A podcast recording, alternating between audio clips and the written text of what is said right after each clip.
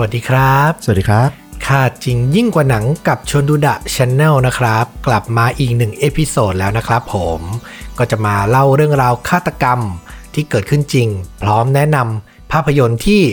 พอเราเล่าเราฟังเรื่องราวนี้แล้วเรานึกถึงเหมือนเช่นเคยนะครับ อยู่กับผมต้อมนะครับ แล้วก็ฟลุกครับเอ้ยวันนี้รับเร็วอะอ่าตั้งใจรอเลย เดี๋ยวมาแน่นะครับผมชอบแกล้งไงชอบแกล้งบางทีชอบแกล้งไง ทำให้เพื่อนแบบว่า active ตลอดเวลานะครับ วันนี้เป็นคิวเล่าเรื่องราวฆาตกรรมของต้อมนะครับผมอืมที่เตรียมเรื่องราวมาต้องบอกว่าเรื่องราวเนี้ย หลังจากพอผมอ่านแล้วอะความรู้สึกส่วนตัวนะอืมสะเทือนใจ มาแนวสะเทือนใจ คือมันไม่ได้รุนแรงหรือกรรมวิธีการฆาตกรรมโหดร้ายอะไรหรอกอ่าแต่มวลรวมเรื่องทั้งหมดอะหลังจากถึงบทสรุปอะมันสะเทือนใจอ๋อ เออลองรับฟังกันนะครับ ก็จะพาคุณผู้ฟังทุกท่านรวมถึงฟลุกเนี่ย ย้อนไปในปี 2003 ครับอืมไม่นานเท่าไหร่ไม่นานนะ 18 ปีได้ประมาณอืม18 ปีได้นะครับผม วันที่ 10 ธันวาคมครับ ปี 2003 ที่เมืองที่ชื่อว่าชูการ์แลนด์ครับชูการ์แลนด์อืมเมืองน้ำตาลเนี่ยเหรอเออใช่ อย่างนั้นเลย แต่เราไม่แน่ใจนะว่าทำไมมันถึงชื่อนี้อ่านะครับ เป็นเมืองที่ตั้งอยู่ทางตะวันตกเฉียงใต้ของเมืองฮูสตันอีกทีหนึ่งแสดงว่าเกิดในอเมริกา ใช่ฮูสตันนี่คุ้นนะ เป็นเมืองค่อนข้างดังนะครับ อยู่ในรัฐเท็กซัสนะซึ่งเมืองชูการ์แลนด์เนี่ย เป็นย่านอันแสนเงียบสงบของเหล่าชนชั้นกลางที่มีฐานะค่อนข้างดีครับอืมซึ่งหนึ่งในเหล่าชนชั้นกลางเหล่านั้นก็คือ ครอบครัวที่มีชื่อว่า ครอบครัววิทเทเกอร์ ซึ่งประกอบไปด้วยคุณเคนผู้เป็นพ่อ ทริเชีย ผู้เป็นแม่ และก็สองพี่น้องอย่างบาร์ตวัย 24 ครับอืมแล้วก็เควินวัย 19 ปี ซึ่งต้องบอกว่าทั้งครอบครัวเนี่ยสนิทกันมากนะครับอืมพวกเขาเนี่ยมีการไปท่องเที่ยวตากอากาศตามประสาคนมีฐานะเนี่ยบ่อยครั้งอืมสองพี่น้องอย่างบาร์ตและเควินเนี่ยก็มีงานอดิเรกก็คือการออกทริปปั่นจักรยานด้วยกันอืมนะครับผม และในเย็นวันที่ 10 ธันวาคมครับ พี่คนโตอย่างบาร์ตก็ได้แจ้งกับทางครอบครัวว่าเขาเนี่ยทำการสอบ final ที่มหาวิทยาลัยเนี่ยเสร็จแล้ว ถือว่าจบการศึกษาแล้ว เป็นเรื่องที่น่ายินดีในครอบครัวมากเนาะพ่อแม่เนี่ยมอบของขวัญครับ เป็นนาฬิกาโรเล็กซ์เรือนงามอืมพร้อมกับพากันไปดินเนอร์ที่ร้านอาหารชื่อดังในเมืองครับ ซึ่งหลังจากการเฉลิมฉลองการเรียนจบของคุณบาสเนี่ยจบสิ้นลงเนี่ย ทั้งหมดก็ทำการเดินทางกลับบ้านครับ และนั่นคือจุดเริ่มต้นของเหตุการณ์ที่ไม่มีใครคาดคิดมเมื่อมาถึงที่บ้านเนี่ย ทั้งหมดทำการลงจากรถครับ และกำลังจะเดินไปเปิดประตูบ้าน ระหว่างนั้นบาร์สนึกขึ้นมาได้ว่าลืมโทรศัพท์ไว้ในรถครับ เขาจึงทำการวิ่งกลับไปเอาทำให้กลายเป็นผู้น้องอย่างเควินที่เป็นคนเปิดประตูเข้าบ้านเป็นคนแรกนะครับ และเมื่อเควินเดินเข้าไปในบ้าน สิ่งที่เกิดขึ้นก็คือ เขาถูกยิงครับอืมจากผู้ที่แอบรออยู่ภายในบ้าน เหตุการณ์เกิดขึ้นรวดเร็วมาก ถัดจากนั้นก็เป็นทริเชียผู้เป็นแม่ที่เดินตามหลังลูกชายคนเล็กเข้าบ้านมา ถูกยิงเป็นรายถัดไปแบบติดติดๆกันครับ ส่วนผู้เป็นพ่ออย่างเคนเนี่ย เพิ่งอยู่บริเวณหน้าประตูเท่านั้น เขามองเห็น ลูกคนเล็กและภรรยาโดนยิง ยังไม่ทันจะทำอะไรครับ เขาก็เป็นรายถัดไปที่ถูกยิงล้มลงไปอีกหนึ่งคนตัวบาสที่ไปเอามือถือที่รถเนี่ย เห็นเหตุการณ์ทั้งหมด เขาตัดสินใจรีบวิ่งเข้ามาในบ้านครับ เพื่อหวังจะจับคนร้าย คือมันเป็นน่าจะเป็นรีแอคอัตโนมัติอะใครทำร้ายครอบครัวเขาขนาดนั้นอะไรเงี้ยเขาวิ่งเข้ามา แล้วเจอคนร้ายด้วยนะครับ ทั้งคู่เนี่ยทำการ ปลุกปล้ำต่อสู้กัน จนสุดท้ายเนี่ยคนร้ายสบโอกาสทำการใช้ปืน ยิงบาสจนล้มไปอีกคนหนึ่งครับอืมและวิ่งหนีออกจากบ้านไปได้อืมตอนนี้ทั้งครอบครัวโดนยิงทั้งหมดเลยนะครับ เพื่อนบ้านเนี่ยที่ได้ยินเสียงเหตุการณ์ เขาทำการแจ้งความ เมื่อตำรวจมาถึงเนี่ยก็พบร่างของเควินผู้น้องเนี่ยเสียชีวิตแล้ว จากการถูกยิงนัดเดียวเข้าตรงที่หน้าอกเลยนะครับ ส่วนทริเชียผู้เป็นแม่เนี่ย ได้รับบาดเจ็บสาหัส และต่อมาเธอก็เสียชีวิตระหว่างการเคลื่อนย้ายเพื่อไปรักษาตัวครับ โดยเป็นการเคลื่อนย้ายบนเครื่องบินเลยนะ เป็นทางอากาศแบบฉุกเฉิน เธอก็เสียชีวิตบนนั้นนะครับ ส่วนเค้นผู้เป็นพ่อเนี่ย โชคดีกว่าครับ เขาได้รับบาดเจ็บบริเวณต้นแขนด้านขวา กระสุนเนี่ยทะลุเข้าไปโดนกระดูกบริเวณต้นแขนเนี่ยจนหักโอ้โหนะครับ แต่ก็รอดชีวิตมาได้อืมเช่นเดียวกับบาสลูกชายคนโตก็โชคดีเช่นเดียวกันครับ เขาถูกยิงบริเวณแขนแล้วก็รอดชีวิตมาได้เช่นกันอืมเสียชีวิตไปสองคน รอดชีวิตมาสองคนอืมถึงตรงนี้เนี่ย เราว่าผู้ที่รอดชีวิตทั้งสองคนน่าจะค่อนข้างทุกข์มาก ๆ เลยทีเดียว ต่อมาครับ แน่นอนว่าตำรวจ ในเมืองชูการ์แลนด์เนี่ยก็เริ่มต้นทำการสืบสวน หาสาเหตุ และผู้ที่กระทำการครั้งนี้นะครับ ภายใต้ข้อสันนิษฐานเบื้องต้นก็คือ การกระทำครั้งเนี้ยเป็นการกระทำเพื่อหวังลักทรัพย์ เพราะอย่างที่บอกมันเป็นย่านที่ค่อนข้างมีฐานะอืมนะครับผมตำรวจสืบสวนเนี่ยทำการสำรวจภายในบ้านนะครับ และพวกเขาก็ได้พบกับตู้เซฟลับที่ถูกเปิดขึ้นอยู่หลังภาพวาดบนผนัง คิดออกไหมมีภาพวาดแปะอยู่ เหมือนในหนังอะ เอาตู้เซฟ แล้วก็มีภาพวาดมาบังเอาไว้ซ่อนอีกทีหนึ่งใช่ แต่เออตำรวจเนี่ยที่ไปสังเกตการณ์ที่เกิดเหตุเนี่ย เจอว่าเซฟเนี่ยหลังรูปภาพเนี่ยมันถูกเปิดอยู่อยู่แล้วอืมมีคนเปิดมันไปแล้วนะครับ ซึ่งภายในตู้เซฟนั้นน่ะไม่ได้บรรจุของมีค่านะ แต่บรรจุอาวุธปืนขนาด 9 มม เอาไว้อืมนะครับ ซึ่งปืนที่ว่าเนี้ก็คือปืนที่ใช้ก่อเหตุนั่นเองเออพูดง่ายๆ คือผู้ก่อเหตุเนี่ยอืมทำการเปิดเซฟ และเอาปืนของทางครอบครัวเนี่ยออกมา และทำการยิงใช้ยิงไป4นัดอืมกระสุนน่ะ หายจากรังเพลิงอะ ไป4นัดอืมเท่ากับจำนวนนัดที่ถูกยิงในเหตุการณ์เลยนะครับผม แต่ที่มันน่ากังวลก็คือตำรวจไม่พบรอยนิ้วมือของคนร้ายในที่เกิดเหตุเลยแม้แต่น้อยอืม แสดงให้เห็นถึงความค่อนข้างเชี่ยวชาญนะ ก็ต้องวางแผนมาเตรีอย่างตัวดีมากๆ ใช่นะครับผม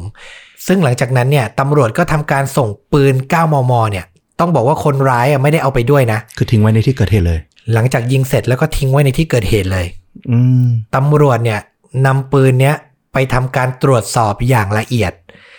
แต่ก็พบแค่เพียงรอยลายฝ่ามือครับ ไม่ได้พบรอยนิ้วมือนะ พบแค่รอยบริเวณฝ่ามือออ่าอ่าซึ่งมันเป็นรอยที่เล็กเกินไป จนไม่สามารถจะระบุตัวตนใครได้เลยครับอืม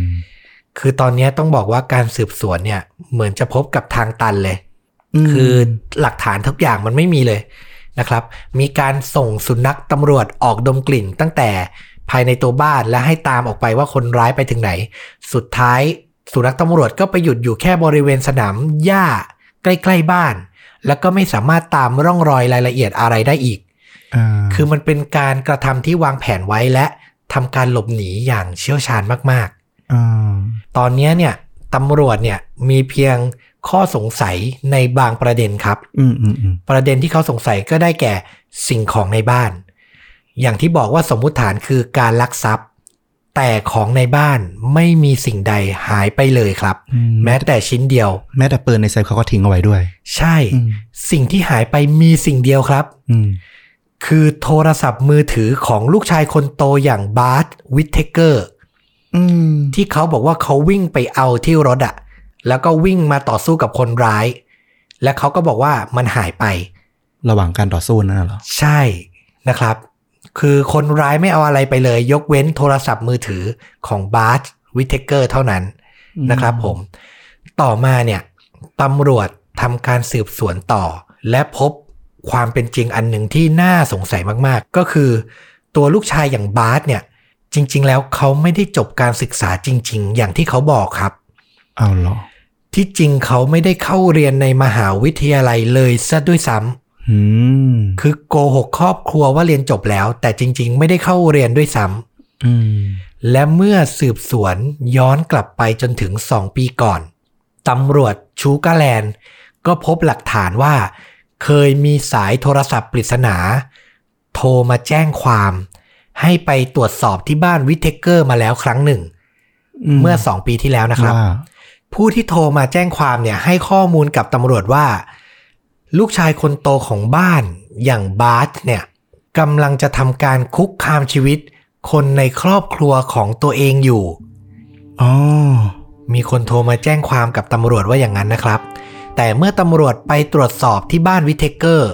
ก็ไม่พบเหตุการณ์ที่ผิดปกติครับ ซึ่งตัวบาสเนี่ยทำการอธิบายกับครอบครัวภายหลังว่า เป็นเพื่อนของเขา ที่ทำการโทรเข้าไปป่วนตำรวจ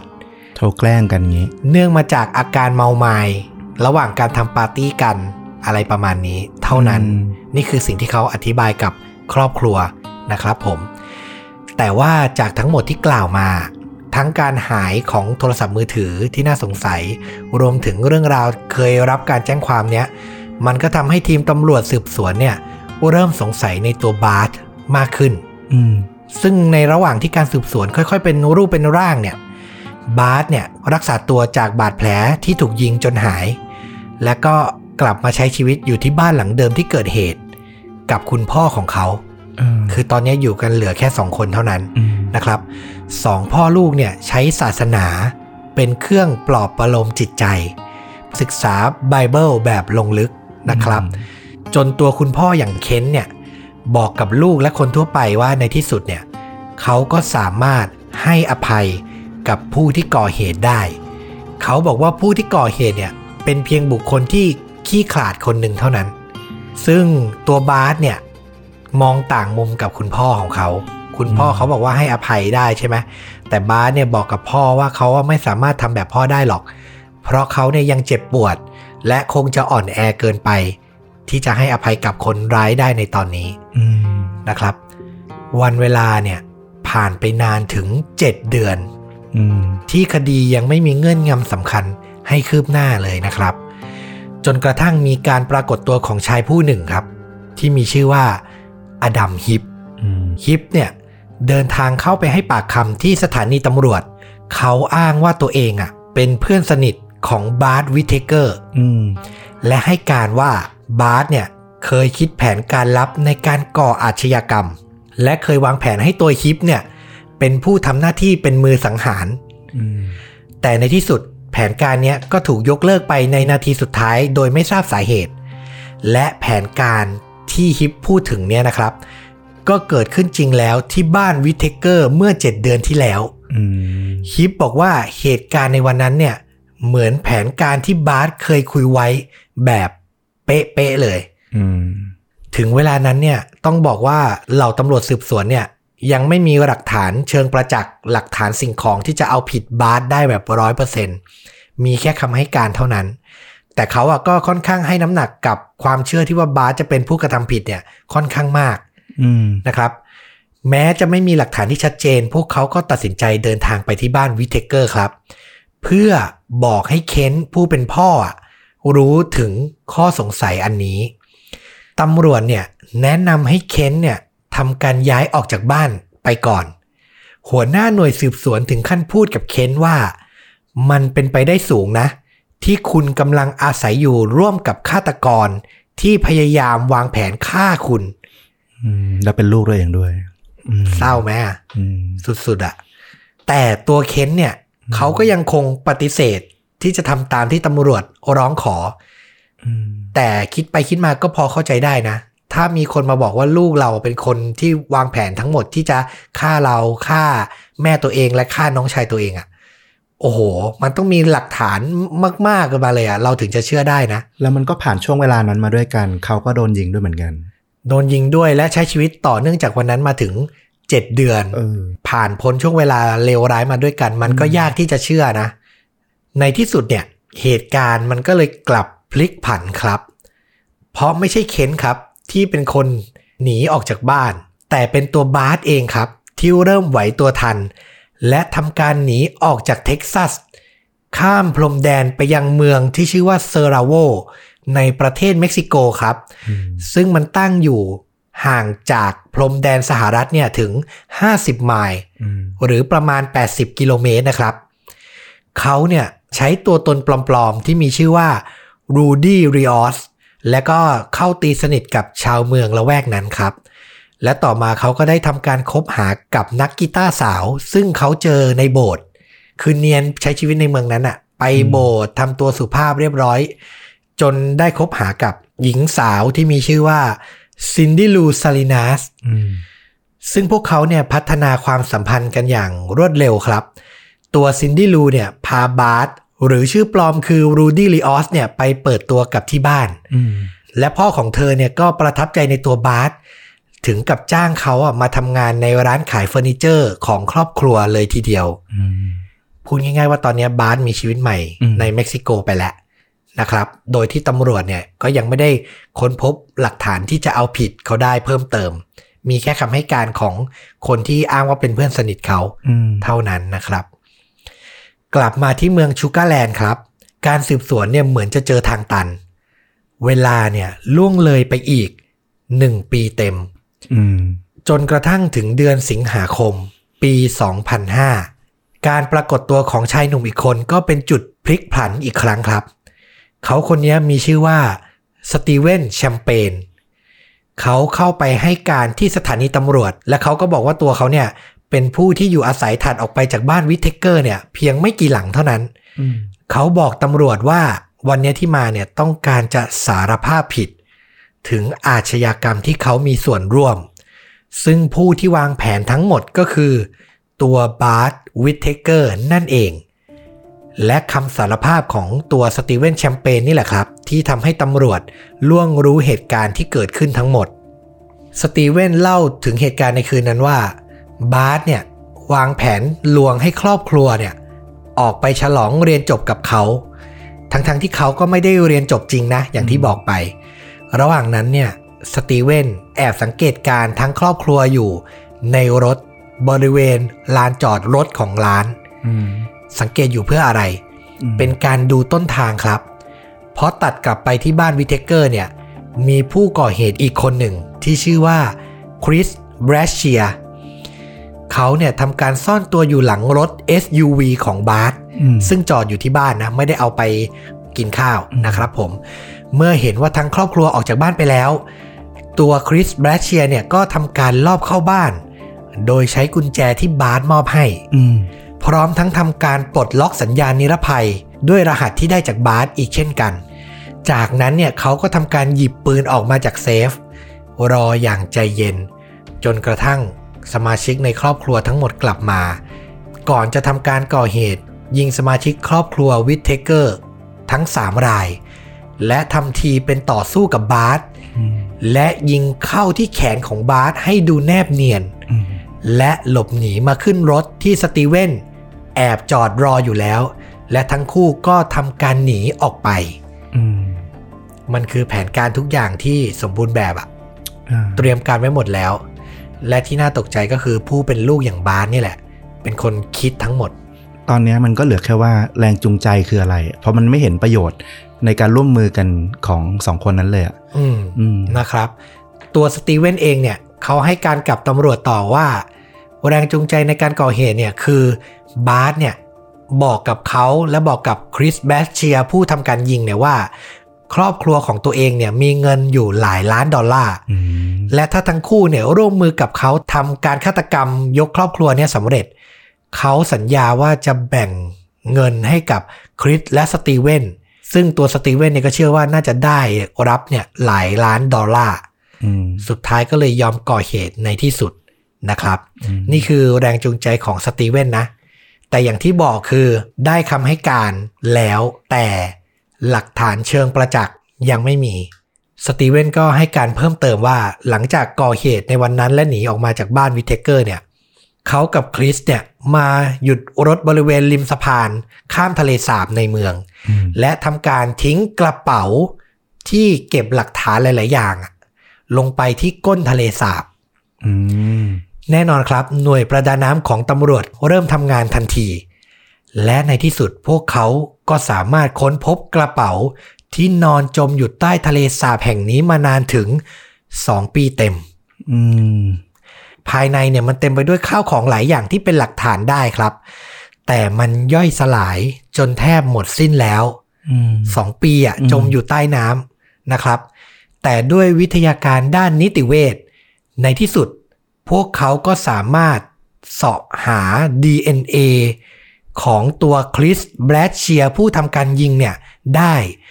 บนปากขวดน้ำพลาสติกที่อยู่ในกระเป๋าเนี่ยอืมคือค้นหาจนเจอ DNA ที่ยืนยันตัวตนได้นะครับ นอกจากนี้เนี่ยพวกเขายังได้ค้นพบซากโทรศัพท์มือถืออืมซึ่งมีสภาพเนี่ยบอกเลยว่าแทบกู้คืนไม่ได้ ทางตำรวจของชูการ์แลนด์เนี่ยต้องส่งซากมือถือเนี้ยไปที่ ประเทศอังกฤษ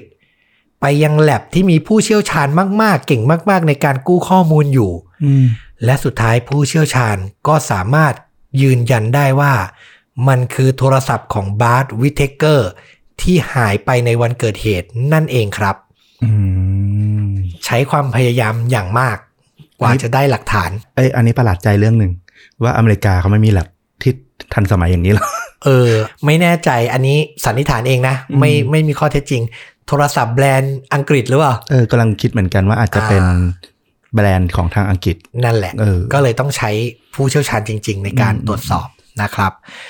ในที่สุดเนี่ย การสอบสวนและหาหลักฐานก็ประสบความสำเร็จ แต่ปัญหาตอนนี้คือตำรวจเนี่ยยังไม่รู้ครับ ว่าบาร์ตวิทเทเกอร์เนี่ย หนีไปอยู่ที่ไหนอืมต่อมาเนี่ย เราเชื่อว่าการสืบสวนก็คงเป็นไปอย่างเข้มข้น และสุดท้ายพวกเขาก็ได้พบเบาะแสคำสารภาพจากชายหนุ่มที่มีชื่อว่ารูดี้ริออสคุ้นไหมทำไมถึงยอมสารภาพล่ะ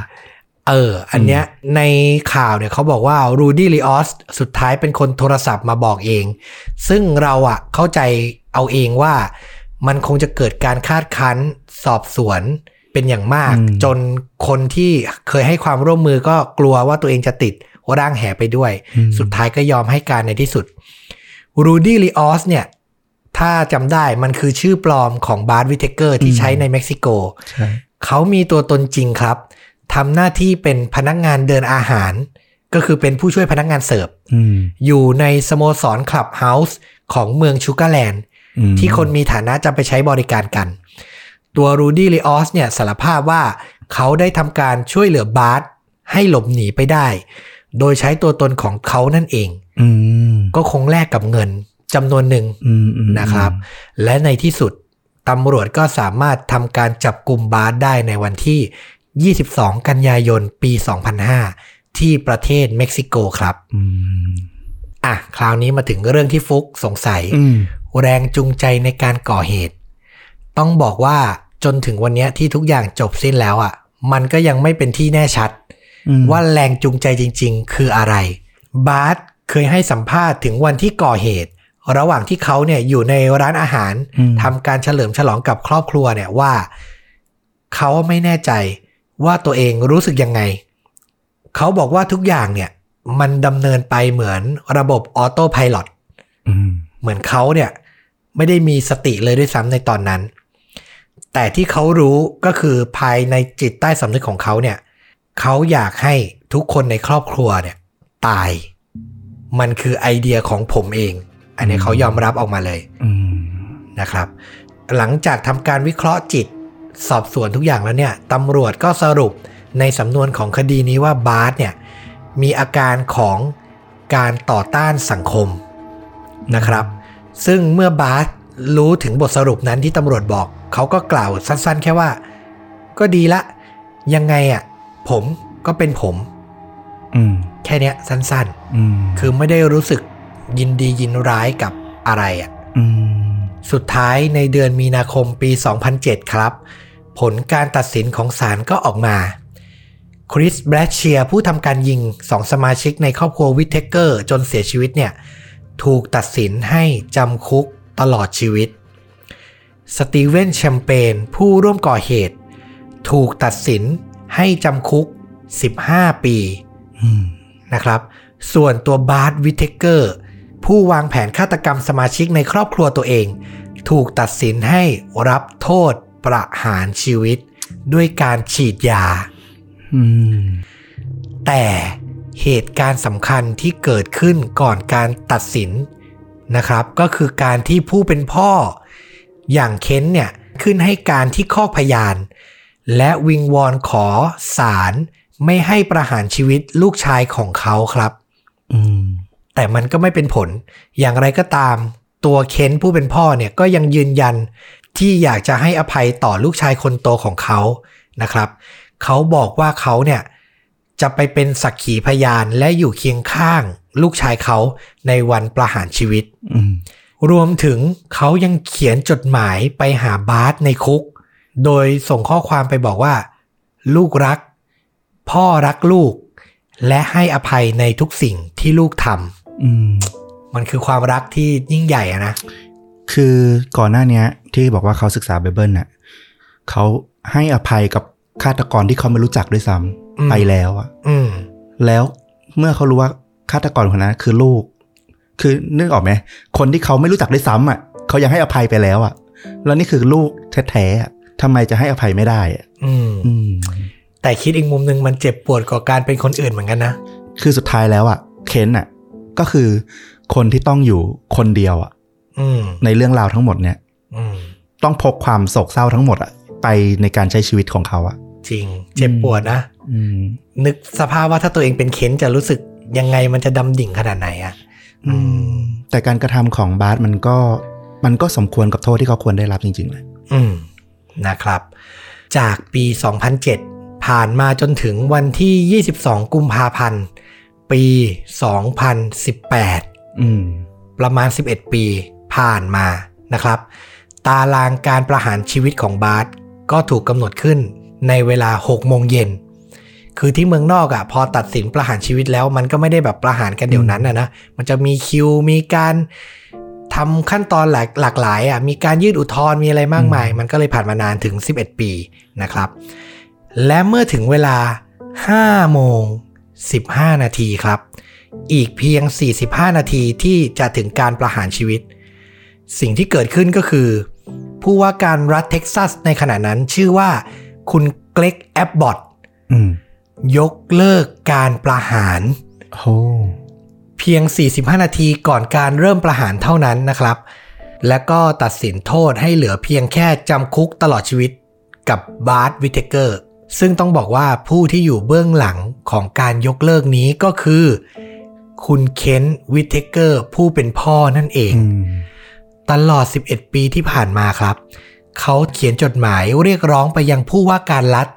วิงวอนไม่ให้ประหารสมาชิกของครอบครัวคนสุดท้ายที่เหลืออยู่อืมของเขานะครับ ภายหลังเนี่ยเคนยังให้สัมภาษณ์สื่อด้วยว่า 11 ปีที่ผ่านมาเนี่ยเขาเชื่อว่าบาร์ตเนี่ยเปลี่ยนไปแล้ว แม้เราจะยังไม่เข้าใจความเจ็บป่วย ภายในจิตใจของบาร์ตทั้งหมด แต่เขาเชื่อว่าบาร์ตเนี่ยสามารถควบคุมมันได้แล้ว นอกจากเนี้ยเขายังได้เห็นบาร์ตสร้างประโยชน์ ด้วยการสอนภาษาให้กับเพื่อนนักโทษ รวมถึงตัวเขาเองก็ยังทำการศึกษาเล่าเรียนภาษาสเปน จนเชี่ยวชาญอยู่ในคุกอีกด้วยอืมเสริมเพิ่มเติมก็คือ ทางฝั่งเกรกแอบบอตผู้ว่าการรัฐก็ออกมาให้สัมภาษณ์เหตุผลเพิ่มเติมเขาก็บอกว่า ในชีวิตการเป็นผู้ว่าการรัฐของเขาอะ่ะเขาผ่านโทษประหารมาถึง 30 ครั้งอืมซึ่งเขาไม่เคยยกเลิกเลยอืมแต่ครั้งเนี้ยนอกจาก เคนวิเทเกอร์ที่ทำการส่งจดหมายมาแล้วเนี่ยเขายังมองด้วยว่าโทษของตัวบาร์วิเทเกอร์เมื่อเทียบกับคนอื่นในคดีเดียวกันอะอืมมันก็ค่อนข้างที่จะเหมือนไม่ match กันสักเท่าไหร่ คือตัวคนลั่นไกอะอ่าก็ถูกจำคุกตลอดชีวิต ตัวบาร์แม้จะเป็นคนคิดฆาตกรรมครอบครัวตัวเอง แต่ก็มันคือผู้วางแผนอะก็ยังไม่ได้เป็นคน ทำเองอะไรเงี้ยอืมเขาก็เลยรู้สึกว่ามันก็ค่อนข้างแฟร์ที่นี่แหละจำคุกตลอดชีวิตก็ค่อนข้างสมเหตุสมผลแล้วอืมซึ่งเขาไม่ได้ตัดสินคนเดียวนะเขามีคณะกรรมการอีกเป็นสิบคนอะอืมทั้งหมดก็คิดเห็นเป็นเอกฉันท์เหมือนกันในการยกเลิกโทษประหารในครั้งนี้นะครับ อยากจะปิดท้ายเรื่องนี้ด้วยคำพูดอีกสองประโยคของคุณพ่อหรือคุณเคนวิเทเกอร์ ประโยคแรกคือสิ่งที่เขายึดมั่นมาตลอด เขาบอกว่า เรื่องราวเหตุการณ์เนี้ยมันวนอยู่ในหัวเขาทุกวันนะ แต่ทางเดียวที่เขาจะขจัดความขมขื่นในจิตใจได้ก็คือ การให้อภัยนะครับ และสุดท้ายเนี่ยเขาก็กล่าวถึงเรื่องโทษของลูกเขาว่า ผมเนี่ยไม่อยากเห็นลูกชายถูกลงโทษจากรัฐ โดยที่รัฐอ้างด้วยคำว่าความยุติธรรม ทั้งๆทที่จริงอะ มันมีหนทางที่ดีกว่าและยุติธรรมยิ่งกว่าอืมคือตัวพ่อเชื่อเต็มหัวใจว่าจำคุกตลอดชีวิตเนี่ย เพียงพอแล้วอืมในข่าวยังมีรูปก่อนหน้าที่จะตัดสินโทษเนี่ยหนึ่งปีในปี 2016 ผู้เป็นพ่อเนี่ยก็คือไปเยี่ยมลูกถึงในคุกอืมถ่ายรูปคู่กันแสดงให้เห็นถึงการให้อภัยหมดหัวใจจริง ๆ และเนี่ยแหละคือพอเราอ่านเรื่องราวนี้จบมันคือ มันคือความเป็นครอบครัว มันคือความเป็นพ่ออืมแม้ลูกจะทำเรื่องที่เลวร้ายที่สุด เท่าที่ลูกคนหนึ่งจะทำได้แล้วนะเออแต่สุดท้ายแล้วพ่อก็ให้อภัยได้อืมต่อมาคุณเคนวิเทเกอร์เนี่ยก็ทำการเขียนหนังสือนี่แหละเกี่ยวกับเหตุการณ์ที่เขาผ่านมาทั้งหมดก็เป็นหนังสือ best seller อีกเรื่องหนึ่งอืมนะครับ และเรื่องราวนี้ก็ถูกตีแผ่ออกมานะครับอืมค่อนข้างมีชื่อเสียงในประเทศสหรัฐอเมริกา หนังสือชื่ออะไรเอ่ย หนังสือเนี่ยมีชื่อว่า Murder by Family อืมตรงตัวเลยอืมนะครับ โดยเคนวิทเทเกอร์นี่ก็คือเรื่องราวทั้งหมดของคดีนี้ที่นั่นแหละอย่างที่เราบอกตอนต้นมันไม่รู้เรารู้สึกสะเทือนใจ อืมอืมรู้สึกสะเทือนใจ อื่นๆเนาะอื่นอืมๆคือหลาย ๆ คนก็คงคิดเห็นไปแตกต่างกันนะนะอืมว่า จบอย่างนี้มันแฟร์จริงหรือเปล่า แต่เราว่าสิ่งหนึ่งก็คือคุณเคนน่ะเขาน่าจะค่อนข้างหลุดพ้นแล้วใช่คือสามารถดำเนินชีวิตต่อไปได้อย่างมีความสุขประมาณหนึ่งแล้วล่ะมเชื่อว่าไม่สุขร้อยเปอร์เซ็นหรอกเหตุการณ์ในวันนั้น มันก็จะหลอกหลอนเขาอยู่ร่ำไปแหละ แต่ว่ามันก็เหมือนปลดล็อกในใจบางอย่างอืมแล้วก็สามารถมีชีวิตที่ดีต่อไปได้ใช่นะครับสำหรับภาพยนตร์ที่พอดำดิ่งกับเรื่องนี้แล้วแล้วเรานึกถึง ก็เป็นภาพยนตร์ที่ชวนจิตตกเหมือนกัน นั่นคือเรื่อง ไม่รู้ฟลุกเคยดูไหม มันคือภาพยนตร์ในปี 2011อืมที่ชื่อว่า We Need to Talk About Kevin อ่า รู้จักคุ้นปะรู้จัก รู้จักนะครับผม มันนำแสดงโดยอ่านักแสดงหญิงมากฝีมือ ชื่อว่าคุณทิลดาสวินตันนะครับ จริง ๆ จะบอกว่าเรื่องเนี้ยคนที่เล่นเป็นลูกอะเด่นมากเลยนะ เด่นมากเออและทุกวันนี้ทุกคนต้องอ๋อเมื่อเห็นหน้าเขาอืมเพราะเขามีชื่อว่าคุณ เอซรามิลเลอร์อืมหรือ The Flash อืมนั่นเองฮีโร่แห่งจักรวาล DC นะใช่ตอนนี้ที่เราอัดพอดแคสต์อยู่นี่คือ Justice League เวอร์ชัน Zack Snyder เพิ่งออกไปได้ไม่กี่วัน ไม่กี่วันเลยอะเออเนี่ยเอซรามิลเลอร์เนี่ยทุกคนน่าจะคุ้นๆเลย ในเรื่องนั้นเล่นดีมากอืมเป็นภาพยนตร์ที่ได้เข้าชิงรางวัลปาล์มทองคำที่เทศกาลหนังเมืองคานส์แล้วก็ไปล่ารางวัลในอีกหลายเวทีทั่วโลกเลย เปิดเรื่องมามันเป็นเรื่องราวเกี่ยวกับตัวลูกเนี่ยคือเควินเนี่ยที่รับบทโดยเอซรามิลเลอร์เนี่ยเขาทำการฆาตกรรมเพื่อนในโรงเรียน เป็นฆาตกรรมหมู่ที่ค่อนข้างรุนแรงอืมโดยใช้ธนูยิงเพื่อนจนตายไปหลายคนมากๆ และตัวแม่อย่างทิลดาสวินตันเนี่ยก็ต้องแบกรับความผิดเนี้ยถูกประนามจากครอบครัวชุมชนที่อยู่รอบข้างว่าเลี้ยงลูกยังไงให้เป็นฆาตกร อะไรอย่างเงี้ย และหนังอะก็จะพาเรา flashback ย้อนกลับไปตั้งแต่วันแรก ที่ตัวละครของทิลดาสวินตันที่ชื่อว่าอีวาเนี่ยอืมเริ่มใช้ชีวิตคู่ เริ่มตั้งครรภ์เลี้ยงดูลูกมา มันเป็นยังไง คือมันไม่ใช่หนังที่ลุ้นระทึกกับเหตุการณ์ฆาตกรรม หรือสยดสยอง แต่มันคือหนังที่ส่องเข้าไปถึงจิตใจถึงต้นกำเนิดก่อนจะเป็นเหตุการณ์ฆาตกรรมหมู่ ในครั้งนั้นว่าตัวแม่อย่างอีวา หรือทิลดาสวินตันเนี่ยทำอะไร เลี้ยงดูลูกยังไง เกิดเหตุการณ์อะไรในจิตใจตัวเควินหรือตัวลูกเนี่ย แล้วทำให้เกิดเหตุการณ์นี้ขึ้นมา เป็นหนังที่ดูแล้วจังหวะเนิบๆหน่อยอืมมันจะเนิบๆมันจะ flashback วนวนๆแต่มันเป็นหนังที่ลงลึกด้านการวิเคราะห์จิตที่ดีมาก ตัวเอซรามิลเลอร์เล่นดีมากอืมเล่นแบบว่าโอ้โหสวมบทคนโรคจิตได้แบบเต็มรูปแบบมากๆ และนอกจากเอซรามิลเลอร์จะมีน้องสองคนที่เล่นเป็นวัยเด็ก ของเควิน นั่นก็เล่นดีเลย เล่นดีมากนะครับ เรื่องนี้เชียร์ให้ดูกันสำหรับใครที่ชอบหนังแนวแบบ วิเคราะห์จิต นิดนึง ความสัมพันธ์ในครอบครัว ความสัมพันธ์แม่ลูก บวก thriller ลุ้นๆ มานิดนึง รางวัลนี่การันตีแน่นอน ตัวทิลดาสวินตันนี่เข้าชิงลูกโลกทองคำเข้าชิงสมาคมนักแสดงนะ สาขานำหญิง เยอะแยะมากมายมนะครับ เดี๋ยวก็จะแปะ trailer เรื่องนี้ไว้ที่ top comment เหมือนเดิม ใครสนใจก็ติดตามลองไปหารับชมกันได้ นี่ก็เป็นอีกหนึ่งเรื่องราวจากค่าจริงยิ่งกว่าหนังนะครับอืมจบแบบอื่นๆนิดนึงอืมเออ มันก็คือการรับฟังแล้วก็นำไปคิดใช่เป็นบทเรียนฝากติดตามกด Subscribe กดกระดิ่งทาง YouTube นะครับ ส่วนผู้ที่ติดตามใน Facebook b l o g i t Spotify ก็ติดตามกันได้เหมือนเดิม Search คำว่าชวนดูดะ อยากจะพูดคุยกับเราก็คอมเมนต์ใน YouTube หรือ Inbox มาที่ Facebook ก็ได้นะครับผมพร้อมตอบตลอด อยากแนะนำเรื่องราว อยากคุยประเด็นอะไร ก็แลกเปลี่ยนกันได้นะครับ และกลับมาพบกันใหม่ใน episode ต่อๆไปจากชวนดูดะ วันนี้สวัสดีครับ สวัสดีครับ